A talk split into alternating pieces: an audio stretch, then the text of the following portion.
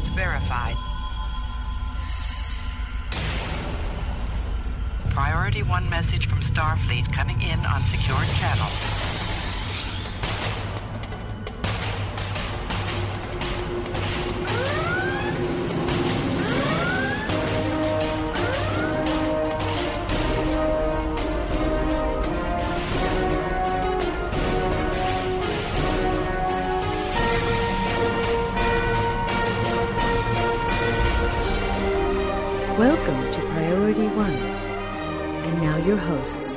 Greetings, Captains. You're listening to episode two hundred sixty-six of Priority One Podcast, your weekly report on all things Star Trek.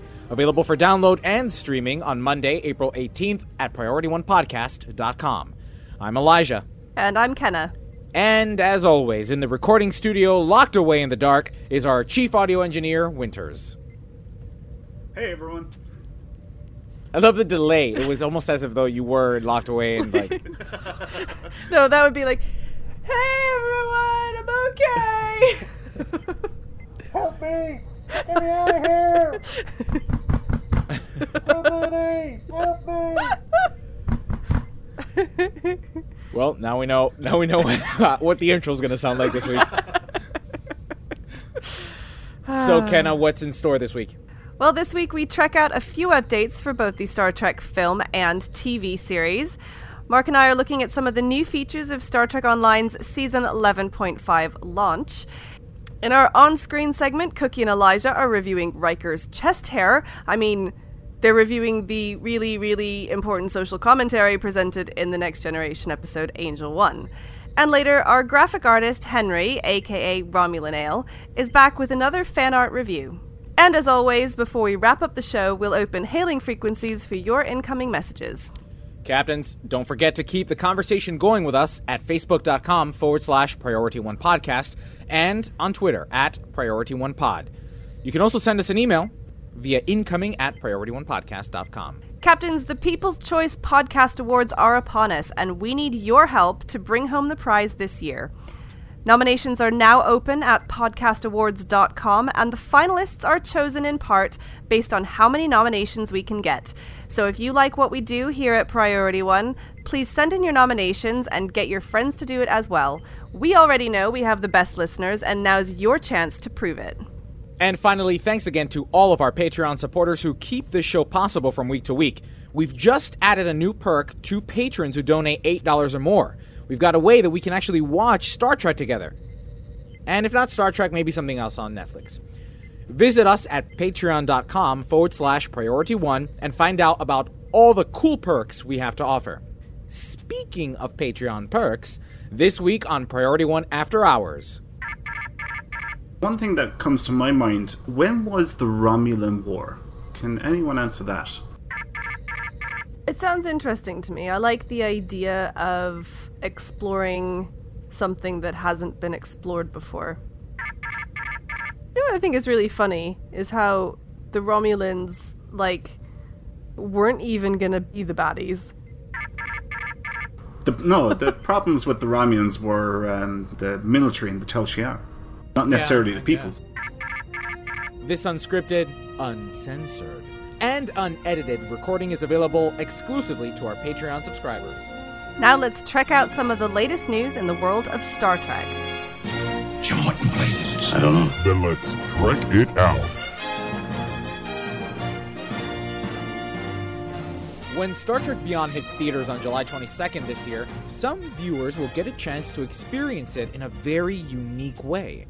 According to The Hollywood Reporter, Ben Rosenblatt, producer and head of visual effects at Bad Robot, confirmed that they're hoping to produce at least twenty minutes or more of footage in Cinerama, Rama, Rama, Rama, also known as Barco Escape screens. Never heard of Barco Escape? Yeah, neither did I. It turns out theaters are being outfitted with three screens stitched together, one in the front like a traditional theater screen, and two on either side to create a new immersive theater experience. But if you don't get a chance to experience the film in three screens, will you be missing out on very much in the movie? Nah, doesn't sound like it. According to Rosenblatt, quote, when you're on the bridge of the Enterprise, you might see additional coverage of the bridge. Or you might see the Enterprise coming across the screen, and, and maybe you'll see more of the attack forces. There are new ships and antagonists that are well suited to the expanded image, end quote. Unfortunately, Barco, the company leading the way for this new movie-going experience, only expects to have fifty escape-equipped theaters by the time Star Trek Beyond is released in July. Uh, I don't know that I'm I'm super excited about this. What do you think, Kenna? Is is this the wave of the future for the movie theater experience? No, I don't.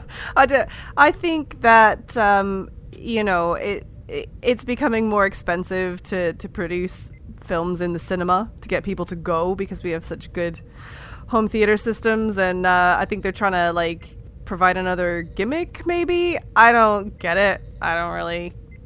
I don't really get it. It's like it's like trying it's like trying to be V R, but it isn't V R. They might and you might as well just wait until it is V R. And I don't know.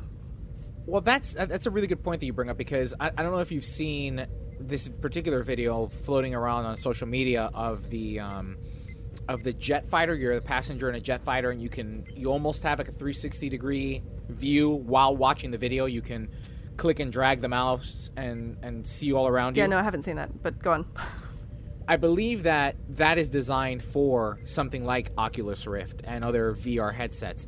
And I think that this is the first step in seeing films take advantage of something like an Oculus mm. Rift, where you can turn your head and, and look at something that you otherwise would be limited to with just a, you know, screen in front of you. I mean, let's let's be honest. The the goal, I mean, well, not the goal, but one of the goals of... of Uh, film production should be to get that really immersive experience, and I know there's a there's a big thing, yeah, immersion, that um, of, of the three sixty degree video. I think Facebook is doing one, or Twitter, or Periscope, one of those, so you can film things in like three sixty degree video, and that's a thing. But you know, either do it or don't do it. Either like go full three sixty or not. And I don't understand the the three screen thing. Just seems like an expensive gimmick. Maybe they're testing a concept, but un- unless it's it's moving towards something that's like bigger and awesomer, then uh, I don't I don't see the point. Just make it work on the screen you got. I'm hoping that it'll look good on V R. Like that would be immersive. Yeah. But the, this is gonna it's gonna require a new skill set of cinematography and directing, right? Because When when you're watching a movie, your your focus ha- is is pretty narrow, mm-hmm. right? You're you're you're, or at least we're used to yep. that. We're used to this the our frame of focus being whatever screen is in front of us, and, and not having to turn our heads left or yeah. right or up and down.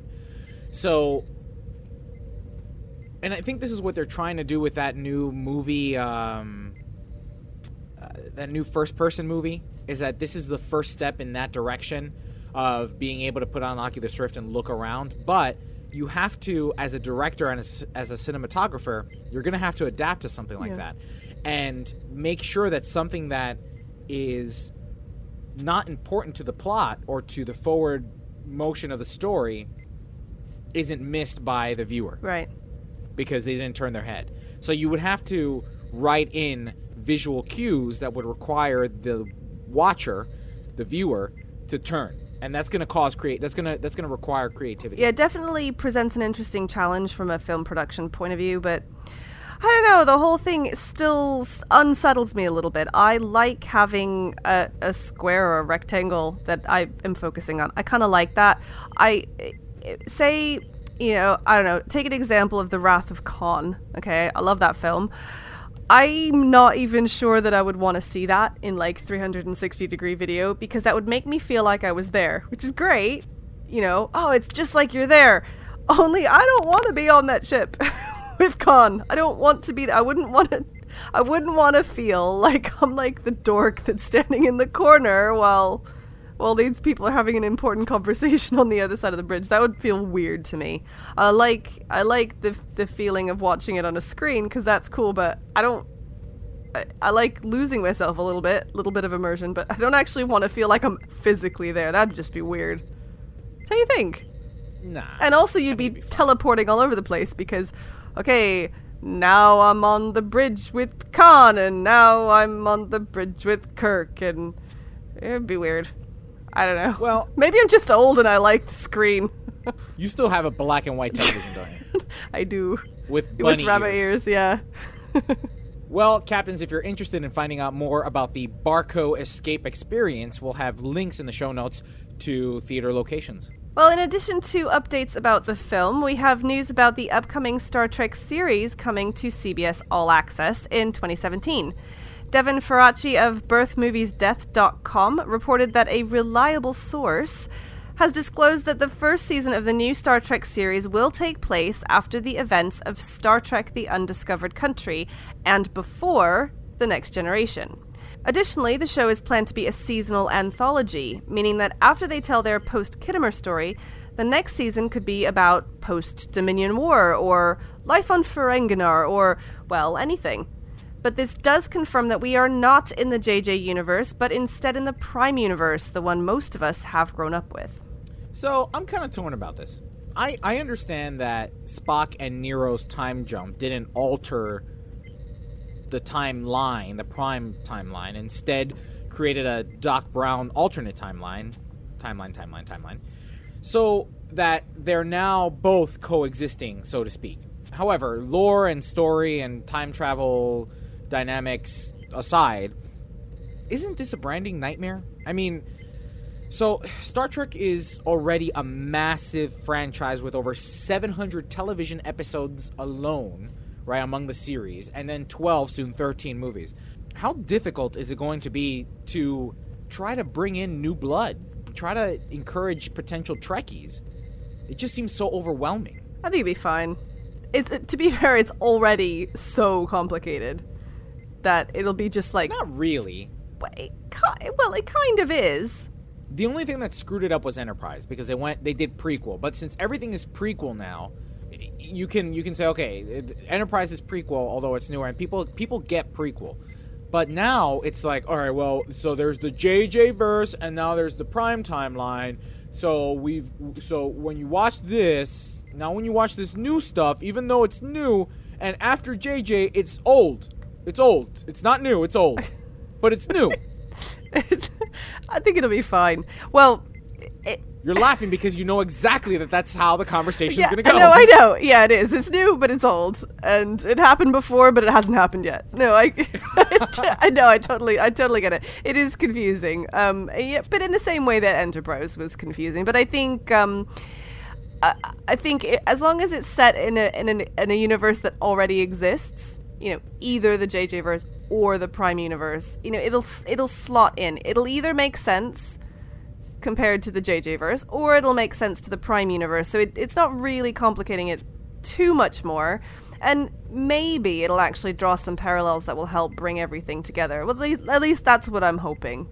If you start making all kinds of new weird stuff going on, then that could be difficult.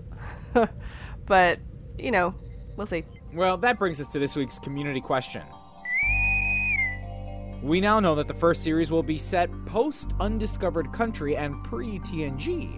But, captains, what would you like to see as the second series in this anthology television thing? Now let's get Mark in on the discussion and find out what happened this week in Star Trek Online. Computer status report. Status. Incoming message. I'm only in the mood for good news today. Well, captains, welcome to S T O News, where Mark and I look at the big news of the week from Star Trek Online. First up, we have a new limited-time red alert that has been added to the game, the Na'kuhl red alert. A quick but time-gated mission is available to all players that you may just have noticed around sector space. The blog describes it best, stating that... Attention! Na'kuhl red alert! Okay. Joining in as part of a strike force against Na'kuhl raiders from the future and help unravel the mystery of why time-travelling ships are focusing attacks on our transport convoys. Attention! Na'kuhl red alert! Alright. The Na'kuhl red alert will be available for a limited time for all players level fifty and up. Romulan players must have selected a faction. Players will be directed to an alert when a Na'kuhl ship appears in sector space. Simply- Attention! Na'kuhl red alert! simply travel to the Na'kuhl ship and select it to queue for the event. Attention! Na'kuhl red alert! Oh right, we get it! There's a new red alert. They have infested the galaxy. Have any of it has a chance to play? Um, what do we think? Uh, I played it. It's fine. No, actually it was fun. I don't remember that much about it, but I do remember enjoying it and thinking, oh, okay, I'll do this some more. I've played it once um, since it came out. And yeah, it's uh, it's okay. I I liked it. Well, it's a red alert, isn't it? It's a red isn't alert. It? It's Apparently, pretty, it's kind of mindless. Be, I'm notified an awful lot that it's a red alert. Yeah, for, yeah. For some, for you really can't people. miss. You can't miss that there's a yeah. red alert. Yeah, I don't know. I, I know you took one of the words I wanted to say, uh, mindless. Yeah. Yeah, it was like they said that they were going for something more dynamic, but dynamic if it just means a bit back and forth. Well, it is slightly more dynamic than a normal red alert. I'll give them that. Um, because you kind of have to protect the convoys and it, it changes as you go. It's a bit longer than a normal red alert. Is that just me? Mm. More stuff um, going on? Well, no. But uh, it's probably on a par with the Tholian red alerts. Uh, Borg red alerts are definitely very quick. Yeah. Um, so yeah, I'd say it's probably uh, a little bit closer to the Tholian red alerts. They're, they're a little bit longer. Yeah, well, uh, regardless, I think it's fine. I think um, I don't think red alerts are meant to be really in depth or take a lot of thought. I hope not. Anyway, um, they're meant to sort of help give you a bit of extra marks and stuff, and make you sort of feel like there's a an incursion going on. And to that end, I think they've done it. So. And it's a chance to show off the shiny new lockbox chips. Yeah, you mean to play, or the people that we're fighting against? Yeah, we're fighting against the new lockbox chips. Yeah, no, that is kind of cool, actually, because we don't get to do that that much of fighting against those ships. I mean, there is a bit in the uh, featured episode, which we'll come on to in a bit, and that's kind of it. Maybe we'll see them again in the future. Well, undoubtedly, we'll see them again in the future, but yeah, I do kind of like uh, seeing all the different types. Oh, I didn't even realize I said that. That was totally not intended, but unintended yeah. pun. Yeah, sorry about that. I, I'll tell you one thing that I'm a little bit disappointed with, and it's not really about the Riddler, but it kind of is, um, that this is the only single-player content in the game that you can get Iconian marks from. Mm-hmm. I was a little bit disappointed that there was nothing put into the game. I mean, you look at every type of reputation mark that we have. There is an adventure zone or a ground battle zone or something somewhere in the game for every type of mark.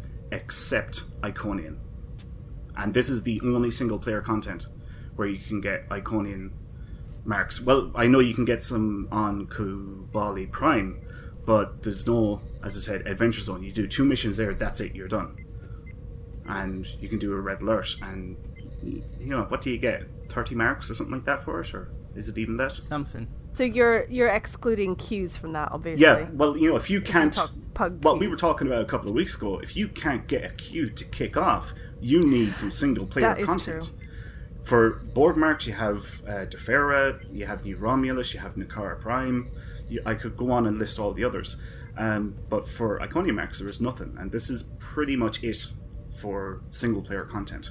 I have to say, if you're, if you're grinding, um, this is a... pretty solid, quick way to do it. I always do the the red alerts. I usually do the Borg ones. Um, I don't know if they're going to have... Um, because, you know, the, the, the Borg red alerts all have accolades, yes. yeah. depending on the yes. sector. So, do they have the same for the Na'kuhl ones I as well? I honestly don't know. I can't, I can't remember. I'm racking my brain. I can't remember. It'd be cool if they did, because I always love an accolade, and it, the Borg ones, uh, it does encourage me to travel a little bit to go and, and get the next one, so... I don't know. I just am thrilled that there's a new red alert in the game. Oh yeah, don't get me wrong. It's great that there is a new red alert, but uh, I would have liked if it was a little bit more. Yeah. Okay. And going back to what I said before, I'm still miffed there wasn't an Iconian one. Yeah, well, I think... Was it in an interview we were saying that they wanted to do one, but it just kind of never worked yeah, out? That's right. Yeah, I think everybody wanted one. I mean, it, yeah. We're not going to retread history. Uh, Sorry. Anyway, moving on, shall we? One of the central pieces of the Season eleven point five launch is the new featured episode, Temporal Front. And as we would expect with a mid-season launch, this episode marks a turning point in the future-proof story arc. and one that is sure to lead us into the content for the rest of this special Star Trek anniversary year. So I'll try not to spoil anything here, as many of our listeners may not have played the episode yet. We start off by being asked to attend the inaugural Alliance Summit on New Romulus, a meeting of the most influential minds from the major factions in the galaxy. Now, we've been specially invited owing to our personal experience both with the destruction of the Na'kuhl star by the Tholians and the other events leading up to the disruption of the temporal accords at New Kittimer. But there is intrigue afoot at the summit. Not everyone is who they say they are, and tragedy strikes. With the help of temporal agent Captain Walker and the U S S Pastak, we head off in search of rogue elements set to disrupt the timeline and stop the Federation and the Alliance from coming into power. Now, this is a tense episode that's clearly designed to set us up for future stories. We as players are being led to be less warrior-like, as we may have been during the Iconian War, and more agent-like. We're more focused on strategy than brute force this time, and from the way the episode ends, we're going to see us traveling across time and space in order to stop the Na'kuhl. Now, some elements I particularly like from this episode. There's branching dialogue that really gives the player a feel of having a choice of response, including special options for diplomacy and class-specific answers for tactical engineering and science. The artwork of the new Na'kuhl ships is beautiful and feels both otherworldly and futuristic. And in fact, the artwork in general has some nice touches. Be sure to notice the fish tank on New Romulus. I particularly like that. And finally, there's a real sense of this story leading into the next few episodes. I hope there's more than one, actually. And where so far Future Proof has been taking a while to get established, I'm finally starting to feel excited for the climax and eventual conclusion of the arc. But enough of the story. What about the rewards? As with other featured episodes, each week players will be given the choice of an enhanced universal tech upgrade or spec point, and I'd recommend taking the spec point here, as the new strategist specialization is turning out to be pretty nice. And in this first week, players will also be rewarded with the Federation President Okeg's elegant jacket, a nice iridescent formal jacket, and Na'kuhl Temporal Operative Armor. Now, this armor is part of a set with the Week two and three rewards. The two-piece bonus increases critical chance and damage in ground combat, and the three-piece grants players the ability to place Na'kuhl crawler mines. So just to sum up, it looks like this will be a three-week featured episode, with the new week starting on April twenty-first and twenty-eighth, and ending just in time for that big sneaky announcement on the fifth of May. Mm. Mm. You guys played it? Yes. Obviously? Yep. Yeah. Yeah, you have. Yeah. Okay, so spoiler-free, what did you guys think? It was alright. Yeah, it was it was okay. Um, one part that stuck out in my mind was uh, uh, boarding a certain ship. And uh-huh. uh, yeah. I just thought that that was a very big empty room. I should mm. think it's the same thing, yeah. I was like, yeah. man, this needs some consoles or wow. something. It, it was just a big, something. big empty room. Three-minute delay between shout rounds. yeah. What? Crossing okay. time zones. What did you say? Sorry. Warp what now? I'll push the button. Yeah. Wrong button. Do you know what it reminded me of? What? D D, push the button. It reminded me of, like, do you remember Pinocchio? The Disney film. It reminded me of, like, the inside of Monstro. Okay, right. Big, I was wondering where you were going with this tangent. So the gi- the giant whale, right? That's what it reminded me of, is like the, the, the mouth or the oh, stomach of a giant confirmed. whale. Space whales, you Is know, it? It's a thing. Anyway. Anyway, moving on. To patch notes, and there have been multiple patches last week to go with the update and the consequential let's fix things. For the main event, which was season eleven point five, other than systems we have previously covered, the skill update, Romulan Admiralty, Strategist, visual slots, we have some of the following. Now, we've only picked out a few, but there are many, many, many more.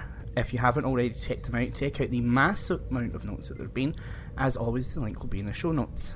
Generally, many crash issues have been resolved. I know, Kenna, you're a little bit of a fan of the Khemosyte lace weaponry. So some issues have been resolved there. Revolved an issue that's preventing Khemosyte lace weaponry from landing critical hits. The ability's chance to crit is now equal to the character's base crit value. resolved an issue that was preventing Khemosyte-laced weaponry benefit from any plus damage modifiers. Basically, Khemosyte weaponry has benefited from plus damage to modifiers, including natural modifiers that are gained with your level. To compensate for this, the base damage values have been reduced to sixty-six percent of their previous values. At level fifty, this results in no change when not wearing any gear or using any damage enhancing abilities, and now scales up with both or either. So they've done some stuff they've to Khemosyte and... Yeah. Yeah. The duty officer that used to improve Abandoned Ship has been rebuilt. The new functionality ties in with the new Threatening Stance. Speaking of that ability, it has replaced Abandoned Ship. Threatening Stance, when the ability is toggled on, outgoing threat generation is increased, making enemies more likely to attack the player instead of other targets. Also, when damaged, players have a chance to gain an increased maximum hull for a limited amount of time. This effect can stack. When the ability is toggled off, threat generation is unmodified. Hey, can we talk about this for a second? Because I pretty much always am like, minus threat. Like, nobody noticed me. Yeah, I'm just going to sneak up. I'm just going to sneak up and shoot you with some stuff. And uh, I, I do have a couple of uh, Embassy plasma consoles, and they are minus threat. And I'm like, nobody noticed me. Mm-hmm. Um, but I tried out a bit uh flying with Threatening Stance on, mm-hmm. um and it's kind of fun. Yeah, it is. I mean, it, you can't I, it actually feels me healing. I, I can't exactly put my finger on why it's more fun, but it does make me feel like a badass, and everyone comes after me. It's quite fun because so, late, because Kenna likes to go Leroy Jenkins. Leroy Jenkins. Well, uh, eh, no, I don't actually, and this is why it's a bit interesting to me. I love the fact that you can toggle it on and off. So theoretically, you could uh, strategically turn it on at certain points in a battle and then turn it off again and then go sneaky, sneaky behind some people. I don't know. Um, we'll see. And we'll also have to see whether I actually ditch my minus threat consoles and go turn around and go plus threat. Now, that'd be interesting. That would be interesting. Yeah. So moving on a little bit, the amount of hit points, shields, speed and turn rate gained from skill bonuses no longer scales up based on ship tier, but has remained consistent across all tiers of starships. Now I picked this out, this was quite interesting. Just kind of a slight difference, because I know when I first logged in and I went, what has happened to my hull strength? I have lost a small ship out of my aft. Well, that's unfortunate. That was unfortunate. But moving on again, the crew mechanic has been removed. Um, all in, yay. Yay! Thing that was at the bottom. I kind of missed that little space. Though, I hated just that. It's now right at the bottom of my screen. Yeah, I, I used to notice it when if I if I ended up in a particularly long battle, and then especially if you die a couple times, like your crew ends up being tiny, and then you just can't heal yourself, and it's really frustrating. And then you feel like you have to sit out on the outskirts of a battle for ages to let your crew rebuild to get the you know to get your um. regeneration back up, and it was annoying um, and unnecessary. So yeah, it's gone. Sorry, but um, R I P. Crew was never something that I uh, passed any, uh, you know, I never paid any attention to it, and um, I knew that it was gone. And to be perfectly honest with you, uh, I didn't even notice it missing when I was uh, playing on Tuesday when season eleven point five came out. I'd never even noticed it missing because I never paid attention to it anyway. All right. Um. All energy weapons now benefit from unified range drop-off mechanics. So starting at two kilometers, the further out you are between beams and cannons, it's now unified that you will experience up to a sixty percent base damage. fifty. At ten kilometers. Is it fifty? fifty, not sixty. Right, because I got this in the patch notes, it said sixty. This change unifies the oh, mechanic by improving cannon weapons, which previously lost up to sixty percent of their base damage. Yes. Pre- ten kilometers. Previously. Oh. Yeah, previously, now and fifty percent. Now it's fifty percent, beams or um, whether it's yeah. beams so or it's cannons, which should um, level those out a bit, which is good. It's like, still kind of annoying. Cannons are still end up being a, a little bit worse because you have that greatly reduced firing arc, but it means that, you know, for good pilots that don't mind the firing arc, uh, you now really, you can choose between cannons or beams depending on which you feel is better for you. I was glad to see this change because my main ship is uh, the T six Defiant or Valiant, and I use cannons on it, so mm. um, basically I was getting a little bit of a buff there. Um, and I always thought that beams and cannons should be on a par because, um, you know, cannons, as you mentioned there, Kenna, you are restricted to a smaller firing arc compared to beams, Um, so it didn't make any sense to me to have a higher drop-off at uh, ten kilometres compared to beams. So I'm really glad to see that change come in. So moving on, with the Foundry, new assets have been added, but as per each release, the Foundry will be turned off for the time being. They have added an indicator flash to the H U D when a reputation project has a pending reward. Yay. Can I just say thank you, thank you, thank you to Cryptic, because how many times have you gone in there and realised that you've got like four reputation projects that are just sitting oh, there and have been for days? I've forgotten about some for days at some point. That you forgot about? There's something else actually that um, I th- I didn't notice in the patch notes, but if you are level twenty in your R and D, they have now removed the option of running more research projects, which was absolutely fantastic. Ooh. Because I'm level twenty in all schools, oh, yeah. and I'd be, you know, like making tech upgrades or something, and I go on autopilot and I end up putting up a research project. And I, it was a waste of a slot, and I was, you know, that was it. It was chewed yeah. up for twenty hours, and you're stuck there. You, so yeah. uh, if you're level twenty now, the oh uh, dear.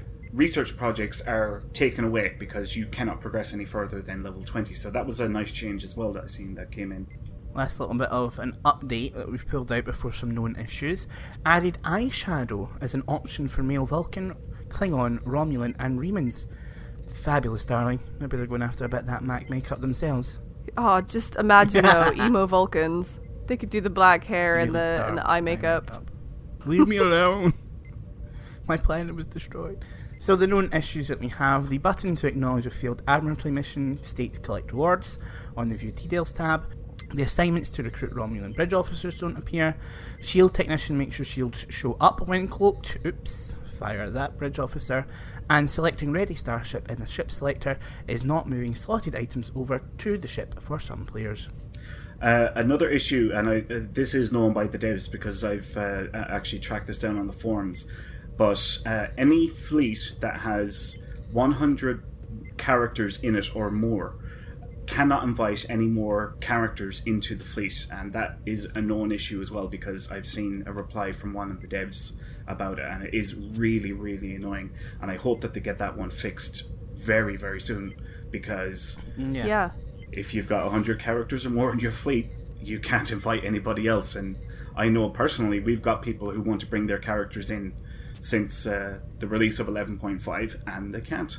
Well, and think about new players who want to join an established fleet. That makes it very difficult yeah, for them to nice. be able to yeah. do that. But what did we generally think of the launch of Season eleven point five as a whole? It's pretty solid.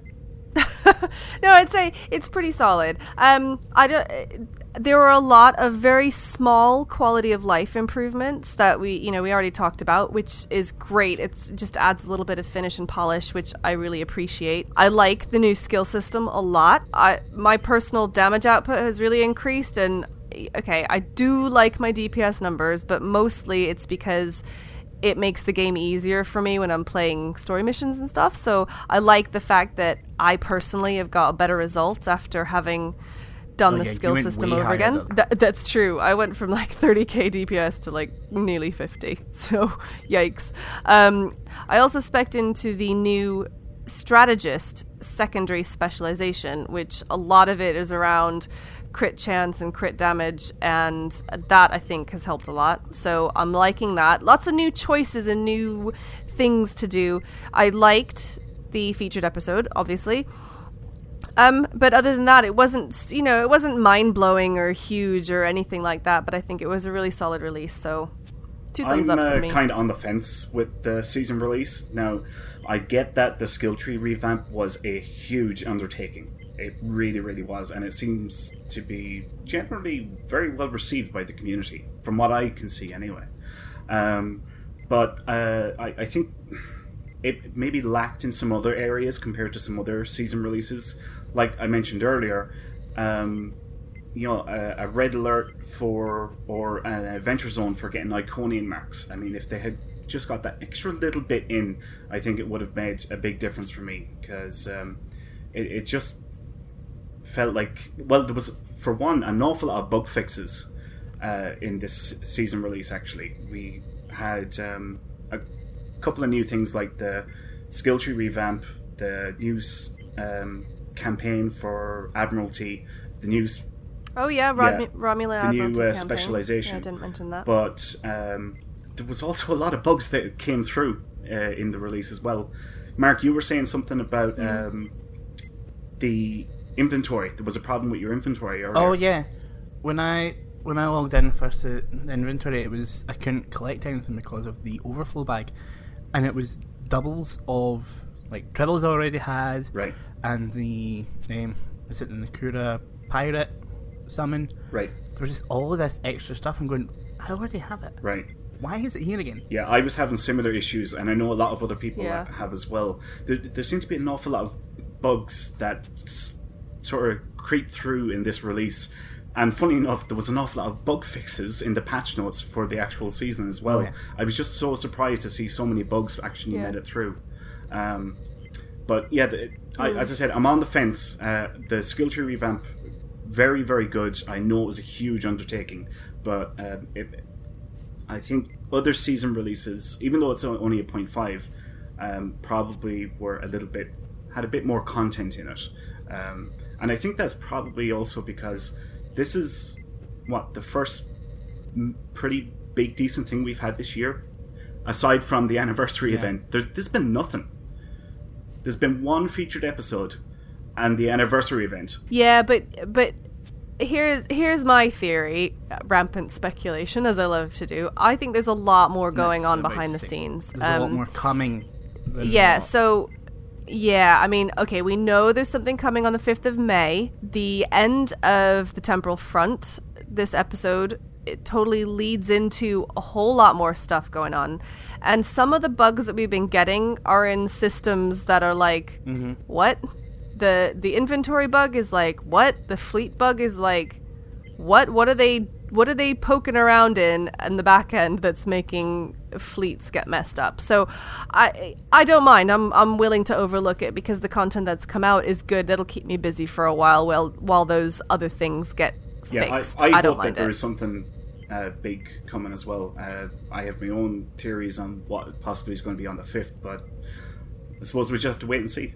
Well, that actually is a nice segue into the last bit of news that we have on potential upcoming content and stuff. Um, in a recent interview with Massively O P, Steve Ricosa added a little more detail on the potential links between game and the new T V show coming at the start of twenty seventeen, stating in the article, mm. last but not least, it's impossible to run Star Trek Online without thinking about the new upcoming series in the franchise. Ricosa confirmed that the developers are in communication with C B S about participating and supporting the show and the game in both directions, though it's too early to talk about the details. Now, if you do want to check out the whole article, we will put the link in the show notes. But as discussed in Check Out, we have an idea what the show might be, as in more of an anthology style, meaning we could get multiple timelines. This does beg the question, will Star Trek Online stories see some on-screen time, like the sci-fi show Defiance? If you remember that show, it tied in with an M M O. How successful or not you want to talk about that, that's another discussion. Will the show impact on future stories of the game? Is this why we have time travel so readily available to us now? What do we think? Possibly. I, yeah, I'm, I'm staying weirdly silent. I don't want to. I don't want to guess. I just want to kind of see what happens. I would love it if there is some kind of tie-in with the game and the T V series, because one of the best things about Star Trek Online, hands down, is the fact that you get to feel like you're participating in the Star Trek universe. And if they could find a way for us to participate in the same universe, the same timeline that the new series is coming, like, how cool would that be? I mean, I don't know how they could do it. I don't know. Well, but I would love it if they could. I've seen them getting voice actors in the game. Who's to say they're not going to get the the cast of the new show before it launches and do like a one-off mission, record some voiceover like to go yeah. with the launch or something. Now that would be awesome. mm, maybe yeah I mean, we are set in, a, in in the far future compared to anything we've seen mm-hmm. on screen before, so we would have to have a bit of time travel shenanigans. And I kind of get your point about hmm is this why we have time travel? I think it probably isn't. I think it's coincidental, no. but it, it could, could be, be a vehicle. It could be. So that brings us to this week's community question. How would you like to see Star Trek Online be represented on screen, or have it influenced by the series? Now, again this week, in an effort to bring you some of the news and comments from P W E and Cryptic that aren't officially announced in the blogs, here's the latest comments pulled from the Dev Tracker, forums, and the Twitterverse. Jeremy Randall, aka Vorticus Cryptic, posted in the forums in response to Lagnuad, who questioned the use of shield weakening as a tactical skill in the new skill tree. The names of skills have to thoroughly reflect what they do mechanically. Players who don't have a complete understanding of the game need to be able to make an educated guess as to what a skill does based on name alone. Shield weakening was chosen because it directly opposes shield hardness, and because shield softening was determined to be an inferior choice. I, I want them to do shield softening. And I don't know why. I just, I just think it's funny. It's just like the idea that makes it, because you know, whenever anybody comes across like a shield in Star Trek, it's like really hard and like ah, you get shocked. And I just like the idea that it's kind of like soft. You. Cozy, shield, furry. Shield. You trick off kitten toilet exactly. paper. Oh. Nine out of ten captains. In reply to at Loot Critter, who tweeted, "Thank you to at Bordicus Cryptic and team for making this a cooperative effort." Jeremy Randall at Bordicus Cryptic tweeted, "And a special thank you to all the triple testers that gave their efforts to make this a successful feature." And of course, he's referring to the skill tree revamp. Jeremy Randall, at Bortus Cryptic, also tweeted, "I wonder how many words I've written so far about season eleven point five. Like, if you measure it like a writing exercise thing a la NaNoWriMo." Yeah, you've probably almost written as many words as we have. And lastly, before we wrap up Star Trek Online news, here are some upcoming events to look forward to. We have a Dilithium weekend from the twenty-first to the twenty-fifth of this month, and an item upgrade weekend following that from the twenty-eighth to the second of May, just in time for that teased fifth of the fifth event. As always, events are subject to change without notice. Make sure you check the in-game calendar or listen in here at Priority One Podcast for the latest news and updates from Star Trek Online. Now let's check in with Cookie and Elijah to see what's on screen. On screen.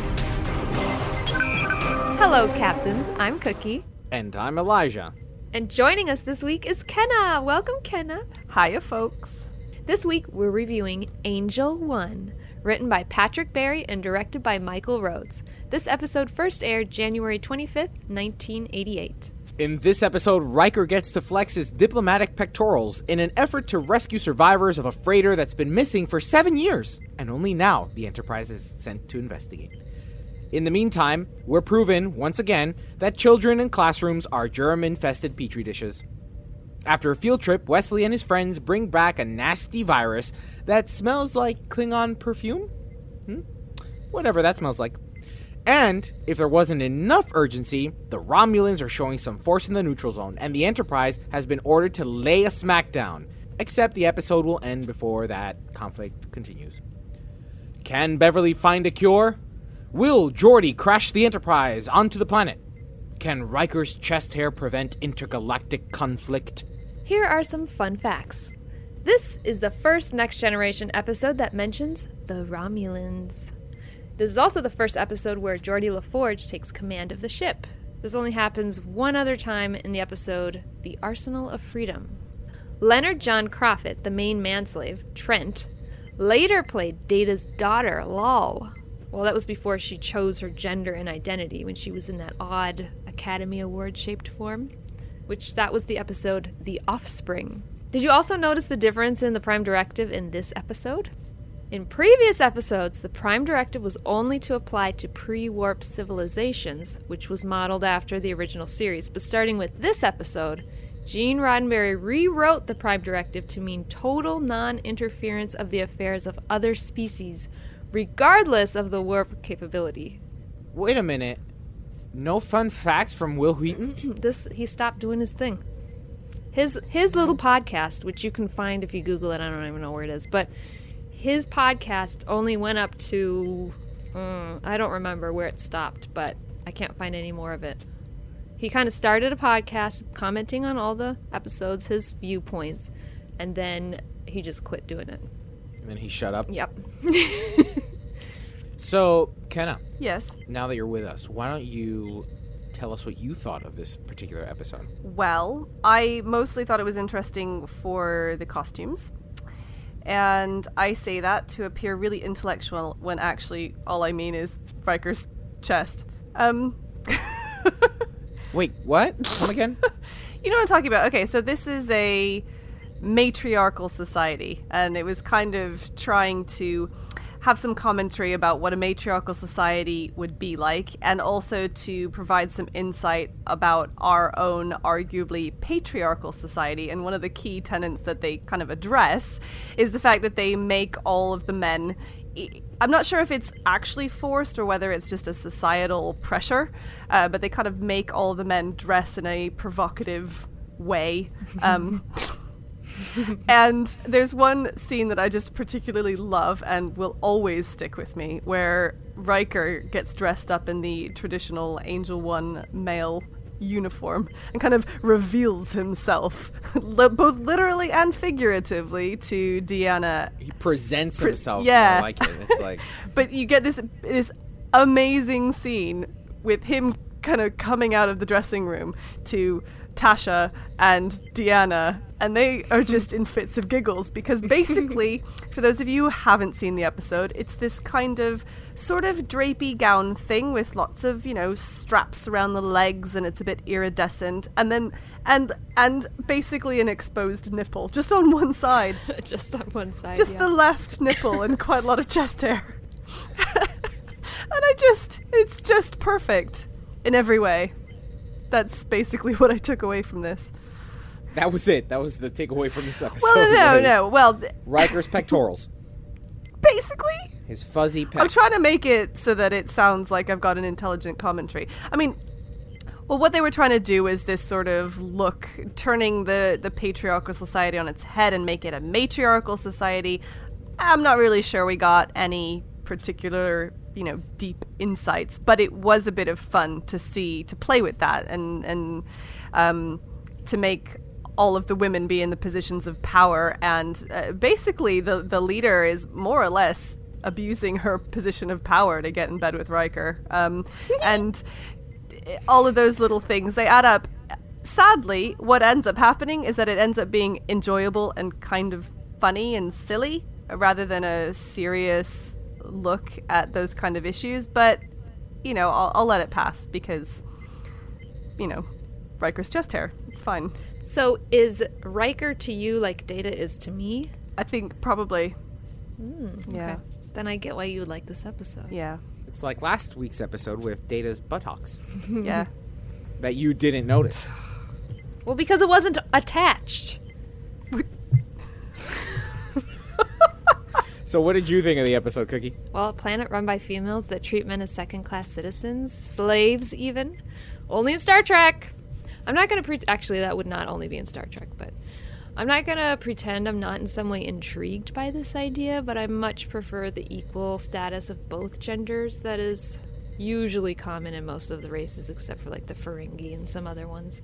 It is funny to see all the tiny little men running around. I don't know how they casted that. I wonder how. That would have been a funny casting call. But that's probably the whole reason why the leader, Beata, didn't want those Federation refugees to stick around, because then they'd make big, strong man babies, ruining the status quo and maybe taking over someday. I mean, I understand her fears, but I'm glad she came to her senses, because it would have been pretty stupid to kill them all just for being different. It was nice to see Geordi in control of the ship for a short time, even if the circumstances were not ideal, because everybody was, like, dying of the sickness. Not dying, but everybody was pretty sick. I really like Geordi, and I like seeing him in different situations, especially this one, although nothing really happened besides Worf sneezing, so it wasn't all that exciting. I don't know, the ship part was boring on this episode. I didn't really care about it. All the action was down on Angel One. Oh, yeah. Especially the scenes with Riker and Beata.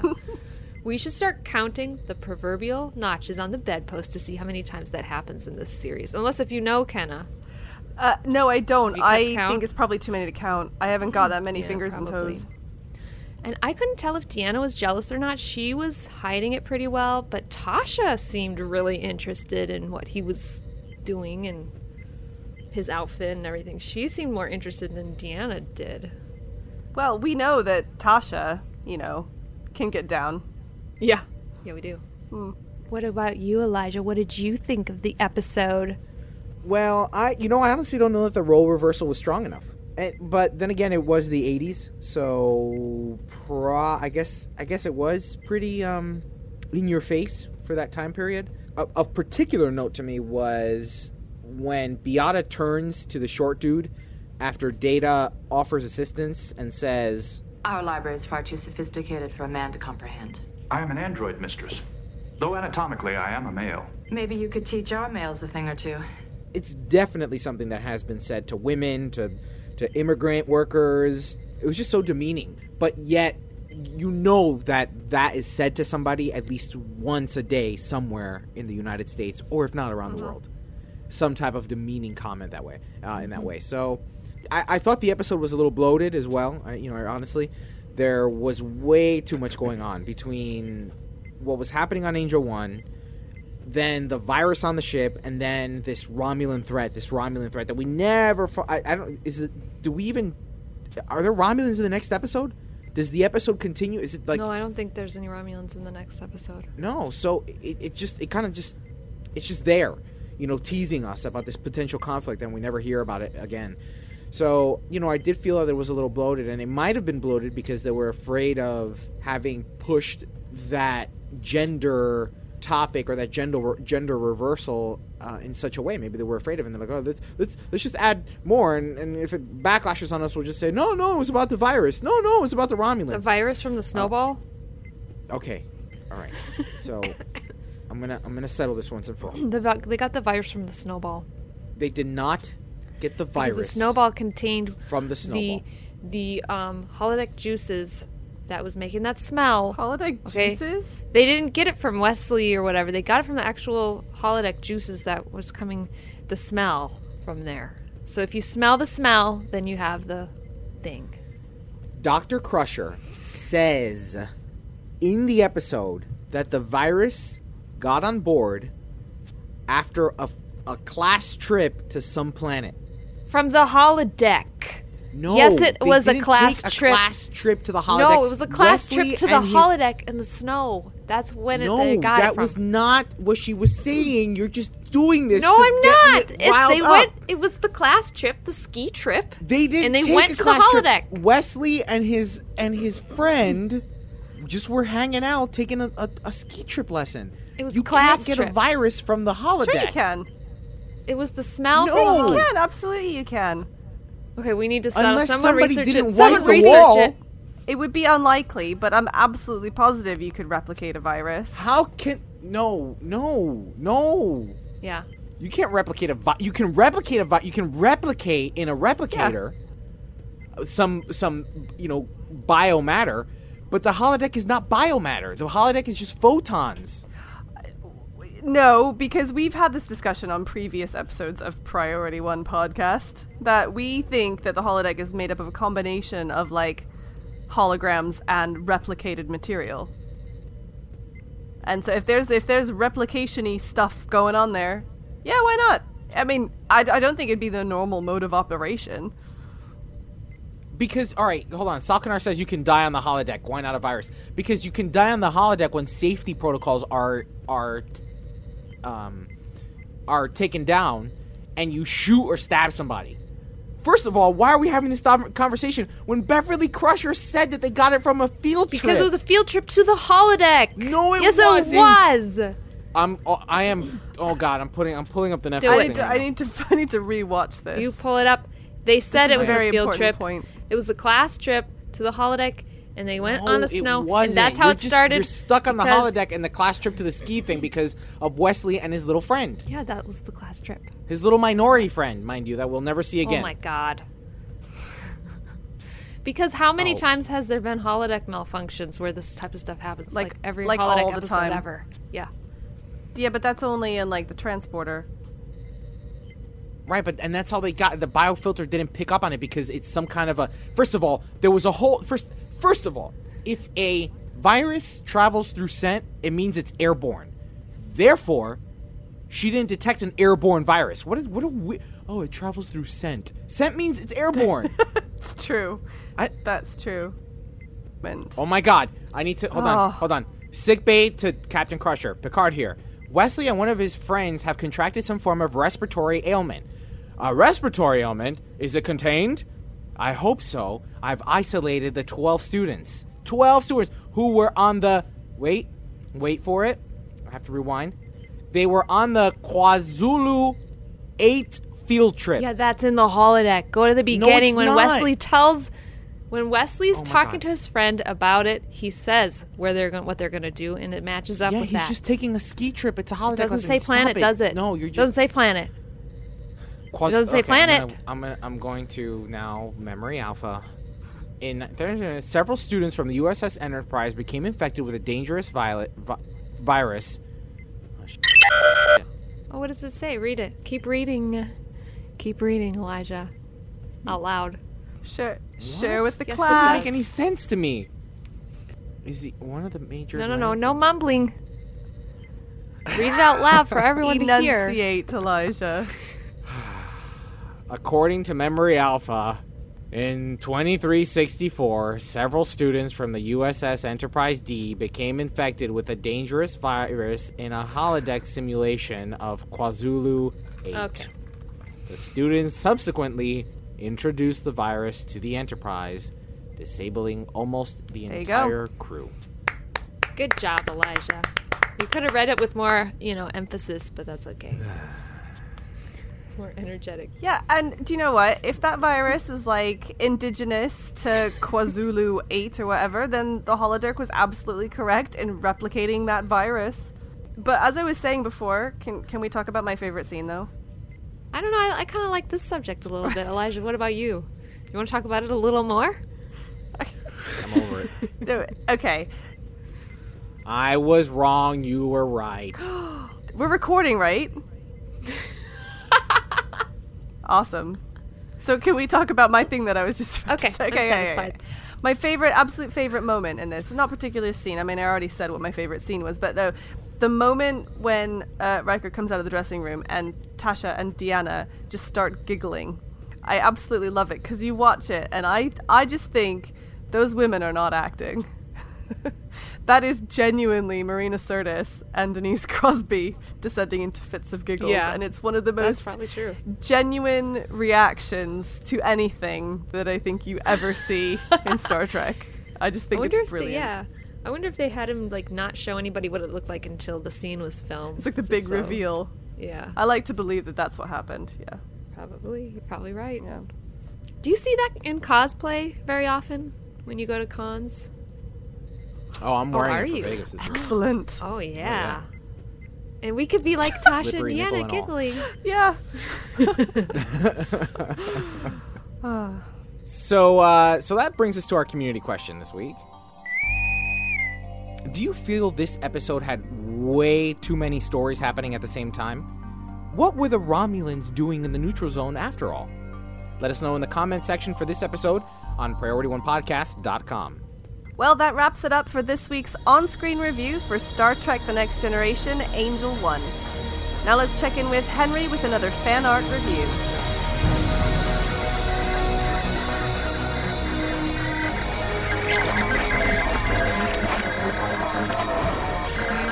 Hello, Captains. This is Henry, aka Romulan Ale, with your Star Trek fan art review. This month, I want to share some great charcoal pencil drawings from Andrew S. of the talshi artist dot tumblr dot com. Andrew's Tumblr features great portraits of the cast of Deep Space Nine, T N G, T O S, and Voyager. His series Nine from Deep Space Nine is fantastic. It features nine individual portraits of characters from Deep Space Nine, including Ezri Dax, Julian Bashir, Miles O'Brien, Worf, Captain Sisko, Garrick, Major Kira, Odo, and Quark. Each drawing is done in charcoal pencil, using photos from the various shows for reference. My favorite of this series has got to be the Worf portrait. I love the detail in his armor and the contrast of the dark pools of shadow cast from his brow against the bright white of Worf's fierce eyes. I'm also particularly fond of Andrew's minimalist series. His drawing of Q is stunning. His work on John Delancey's hair and eyes is amazing. The minimalist style is a really great choice for this character. It reminds me of the episode Tapestry, where Picard is ambushed and stabbed in his robo-heart by Lunarians, and Q appears to him as God to teach him a lesson about the rewards of taking risks. I'd like to point out one more thing I really love about Andrew's blog. There are several posts where he shows his work in progress. The portrait of Worf I mentioned earlier is actually featured in another of his posts where we get to see it evolve from a simple sketch into a finished portrait. I think it's great to get insight into how he builds these sketches up on the page. It definitely would help others learning to draw to see his work in progress. Check out Andrew's blog and let us know what you think in the comments. You can find a link to the tashi artist dot tumblr dot com as well as direct links to the pieces I've discussed here in the show notes. Message coming in, sir. Hailing frequencies. Open. See, we are getting to know each other. Well, Captains, this is the part of the show where we open hailing frequencies for your incoming transmissions. Last week's community questions were, what's your favorite quote from Galaxy Quest? Will you be making use of the new ship visual slots in Star Trek Online? And what will you be using? And lastly, what impact do you think Lore had on Data after the T N G episode, Data Lore? First up, our favorite Galaxy Quest quotes. David S. commented on priority one podcast dot com, assuming I am not allowed to put quotation marks around the entire movie, my favorite quote is Alan Rickman's line, "You broke the ship! You broke the bloody ship!" Lauren also commented, probably the line that always makes me lol is, "Let's get out of here before one of those things kills Guy." Tapman commented, "By Greftar's hammer, what a savings." Just marvel at that delivery. Oh, it's perfect. That uh, come on, that movie is just it's awesome. Yep, amazing. It it really is. Just it it, it should be part of Trek lore. I wanted it should be a to, documentary. I wanted to cosplay the what's the girl's character again? Tawny Madison. Actually, I think Cosplay Sky has the. That would be awesome. I would love nice. that to do that. Has the Galaxy Quest? Yeah, I'm pretty sure Cosplay Sky has uh, Galaxy Quest cosplay. Oh, okay. Regarding the new ship visual slots in Star Trek Online, our science advisor, Doctor Robert Hurt, sent us an email. He writes, "The new visual slot seems like an excellent addition for many players. And note that it was probably a low-hanging fruit addition that didn't take much dev time away from some of the larger, more serious issues. The area where I think I will use the new visual slots most is with event and lockbox ships that come with only one or two available skins. Having the option to swap in a nice variant skin from a space shield will make it very tempting to vary their looks using sets that normally I'd never fly with." Ravra commented in the blog post for episode two hundred sixty-five, "I have no interest in engine, deflector or shield visuals as I always like to run my ships as factory spec as possible, so always turn them off. I would however be so very excited if they ever reintroduced or introduced the ability to colorize weapons so they can all look the same." I want that. Be pretty. Yeah, I need my I need my weapons to be the same color. I'm and sure I've ranted about O C D. That in a previous episode. And finally, regarding Lore's impact on Data in The Next Generation, Tyler Maxwell replied to our forum post. "As far as how Lore impacted Data following this episode, I think it comes down to how Data views his own mortality. Before this episode, Data hadn't really faced anything that could be considered evil, and while it's arguable whether Data at this point had what people might call a conscience, this alternate view of what Data could potentially be presents some interesting challenges and questions for him." Well, that wraps up episode two hundred sixty-six of Priority One Podcast. But before we go, here's a reminder of this week's community questions. What would you like to see as the second series in an anthology-type Star Trek show?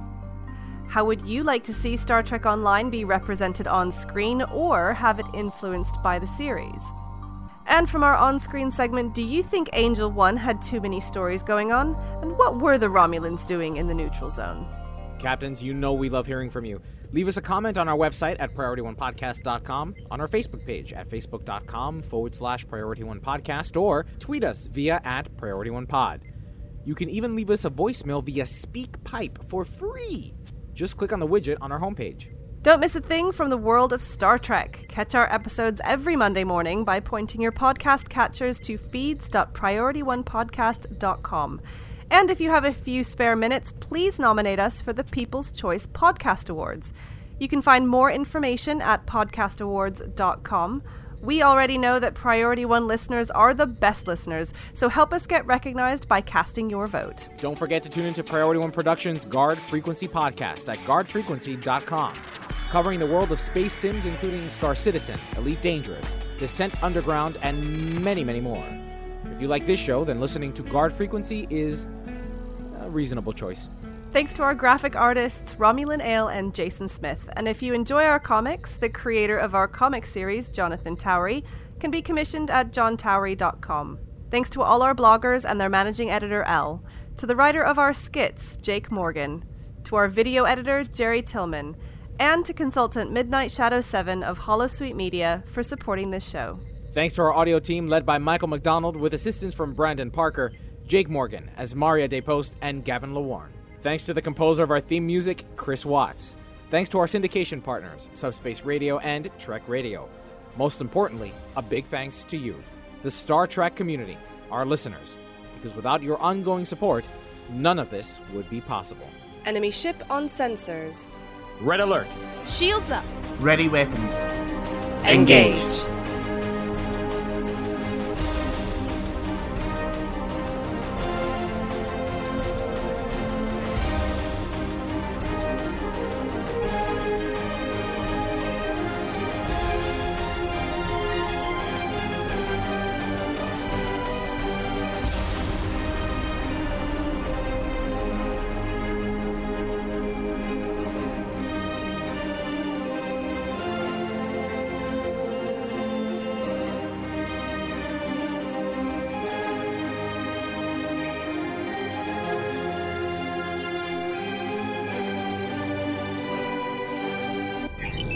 Transfer complete.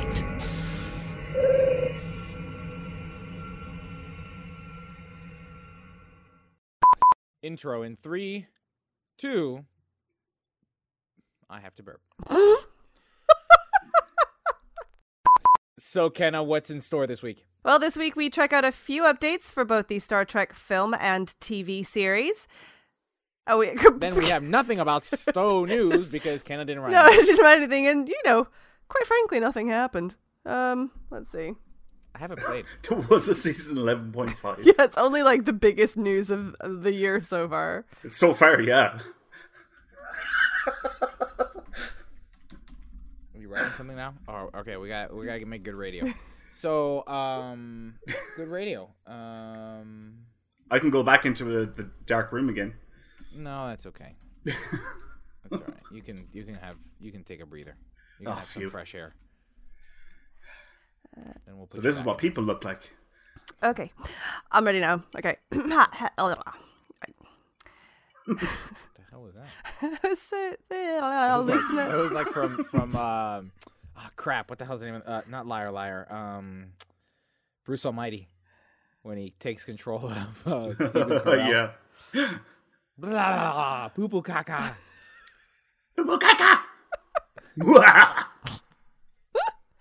I do can I can I do my bit now? Okay. Well, this week we check out a few updates for both the Star Trek film and T V series. Mark and I are looking at some of the new features of Star Trek Online's season eleven point five launch. In our on-screen segment, Cookie and Elijah are reviewing Riker. I can't say it. I actually can't say it. I forgot I wrote that. okay, okay, sorry. If I can manage to deliver this, it will be a miracle. Can we not say nipple? Is nipple? I don't think that nipple. Can, say nipple. Can we just say? Can we change it to chest hair? Nipple. No, but I think nipple. The nipple is, is like the star of, of that episode. Nipple to me is like the word moist is to others. That's why we have to say nipple. It's going to elicit no, an emotional response no, what from about our the audience. Children that Elijah. Listen to the show. Do no children listen to our show? Some, so some. Emotional children listen to our show. No, I don't. Yeah, I know. That's kind of why I also want to change it from nipple because I don't want nipple. She's a nipple. And that is exactly how Kenna is acting. Yeah, you see? Yeah. So it's like, it'll, I, I think we need to leave it in. No. I okay. Don't... All right. Riker's left just areola. In case, just in case. Save always. If I can. Wow. This is Elijah. Trek it out. Sync one. This is Kenna. Torque it out. Sync two. Wreck it out. M three. Two. Oh, that's me. Sorry. No, it's not. It's you. Oh, it's me? Oh, crap. Well, Captains, welcome to S T O News, where Mark and I look at the big news of the week. For, do you know, I'm going to say Mark and Winters, because you do weigh in a lot, you know. it, it, it's all right. Leave it like that if you want. Okay, Whatever. I'll, I'll, okay, I'll Whatever you like want. That. I don't mind. You, it doesn't bother me. You can just interject whenever you feel. Okay. Excuse me. First up. She left me out. And not Winters. Oh, this is going to be fun. And I'd read my... Uh, this armor is part of a set with the week two and three reward re- rewards. Sorry. My Rewind. lips are not working very well. Your lips. Including natural modifiers. Modifiers, yes. Mm-hmm. Modifiers. Modifiers. Resolved an issue I'm that a lover, was... not a, I'm a mod, model lover, not a... It's not even funny. No, but... Please, please... Can I shut up, let the man work? oh Every God. week. I'm going into the corner now. Resolved an issue that was preventing Khemosyte-laced weaponry from benefiting from any plus damage modifiers, including natural... I mean, I said a bad word. Also, damn, bleh, bleh. Sounded like Rosetta and Monsters Incorporated there or something. Bleh, bleh, bleh. Yep, you went to the Disney reference. I've continued it. Where was I? To the Foundry, new assets have been added, uh, but as flip. Dude, you don't have to choke every time you talk about the Foundry, Mark. No, I think I'm coming down with a cold. I, oh dear. I know. No. No. I need to ask before, what is the last word in that sentence? NaNoWriMo. NaNoWriMo. NaNoWriMo. National Novel wow, Writing Month. I, I'm impressed. I'm going. Not a freaking clue. Do you not know clue. what NaNoWriMo no. is? Uh, I want to say it's October or November, NaNoWriMo, and, like, everybody who likes to write stuff. It's, like, the challenge to write a whole novel in a month. Jeremy Randall at Porticus took... Alright, I'm gonna... Uh, we are right, okay. On screen in three. You really like saying two, the big red button. Is it moist? Can you do that again? I'm sorry. Three, on screen in three, two... Hello, Captains. I'm Cookie. I'm Elijah. What the hell? you wait that long? You want me to, you want to do it again? Oh, is this me now? Back? Yeah. And joining us. Okay, can I still say it? Or do we have to start over? No, you can keep okay. going. And joining us this week is Kenna. Hi, Welcome, folk. Kenna. Oh, I messed up. Oh. Damn it. I improv'd. Oh, my God. Don't. I know you went off up. script. It threw me oh off. Oh, my God. And joining us Sit this back, w- folks. It's going to be a long one. Oh my God. It's going to be a bumpy ride. This is also the first episode where Geordi LaForge takes command of the ship. This only happens one other time in the episode, The Arsenal of Freedom. Leonard John Crewfoot. Crewfoot? Crowfoot. Crowfoot. Crowfoot. Okay. Crowfoot. Crowfoot. Crowfoot. Crowfoot. Crowfoot. Crowfoot. Leonard John Crowfoot, the main man. Oh, God, no. No. I tried to do it really fast. The main manslave. Okay. This is no? kind of feedback since five. And here's a reminder of last week's community question. And here's a reminder for last week's community questions. What's your... Super awkward. Okay, this is yeah. like what I do, huh? I don't do it right the first time, and then I really overdo it the second time. Now you know how it feels. Yeah. Well, alrighty, Captains. Alright. Oh, oh, righty then. Righty then. Well, captains, this is this is the story of a girl. Cry this river, is a drown story. The whole world. Okay. Well, captains, this is the part of the show where we open hailing frequencies for your incoming transmissions. Shit. Oh, it's such a cluster mess. Uh, all right. Should we hit stop and read it? This is the best episode ever, and the listeners love it.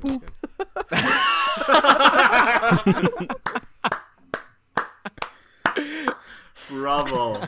Bravo. That was good. That's all I have to say. You think bloopers this week will be longer than the actual episode? Al's going to like that blooper. Uh, oh my god. Well, captains, this is the part of the show where we open hailing frequencies for your incoming transmissions. I don't know why I keep saying transmissions. What? Whatever, you're starting from the beginning? You already said that one. Good, though, didn't you? I don't know why I keep saying transmissions. What? Whatever, you're starting from the beginning? You already said that one. Good, though, didn't you? Yay! Yay! Nice recovery. Try. Assuming I am not allowed to put quotation mo... mo... blah. Mokes. That's an awesome emote, a quotation moat. Assuming I am not allowed to put quotation marks around the entire movie, my favorite quote is Alan Rickman's lime... line. Not lime. With the lime in the cleaner. Assuming... oh. Sorry. Tapman. Tapman commented. Can I say that instead? Actually, it's more... Oh, man, I don't have my tap shoes. Uh, I have. I don't know shoes. Why I would even say that, as if though, like you were gonna get up and do it for us. It's not something you hear as if though today, day. Of all days, I accidentally left my tap shoes at home because I, I usually keep them in my office. Yeah. I do have tap shoes. You probably keep them in your purse, so that you always have them with you. Oh. In your purse. Ha ha ha ha ha. Oh. They're actually in my trunk. Okay. The rest oh, of the there is junk in your trunk. Okay, I'm ready. Sorry. Oh, Lord. Thanks to our audio team led by Michael McDonald, with assistance from Brandon Parker, Jake Morgan, as Maria De Post, and Gavin LaWarn. Wait, I did it again, didn't I? Did I say it right this time? No. Warn, LaWarn. like LaWarn, LaWarn. like LaWarn. Give me a La warning, you know? It's, uh, can we... Can we phonetically do it? If you want. Why don't you just ask him to change his surname? That'd be easy too. Listen, nobody ever gets my... No, I, I, I said it right. LaWarn. LaWarn. I said it right. More or less. LaWarn. Yeah, that's close. You're saying LaWarn. Orn. Like warning. Yeah, like a warning. Warn. Uh, also, probably it's because you're pronouncing the R too harshly because you're American. With the man, British accent, you kind of... Yeah. No, no, no, no. Just... I mean that as an explanation. Man. Like, I'm ex- I'm explaining it because the R in, in British is very soft. It's almost like... um, Parker. Uh, yeah. It's almost like a speech impediment, but not. LaWarn. La it's like a... As opposed to LaWarn... Okay. Let's see. Thanks to our audio team, led by Michael McDonald, with assistance from Brandon Parker, Jake Morgan, what? as Maria De Post, and Gavin LaWarn. What? That's so... Okay, that was a five. Thanks to the composer of our theme music, Chris Watts. Thanks to our syndication partners, Subspace Radio and Trek Radio. Most importantly, a big thanks to you. All right.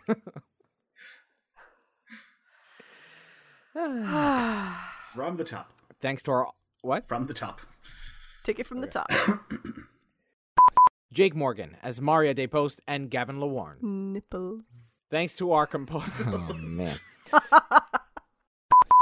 Nipple.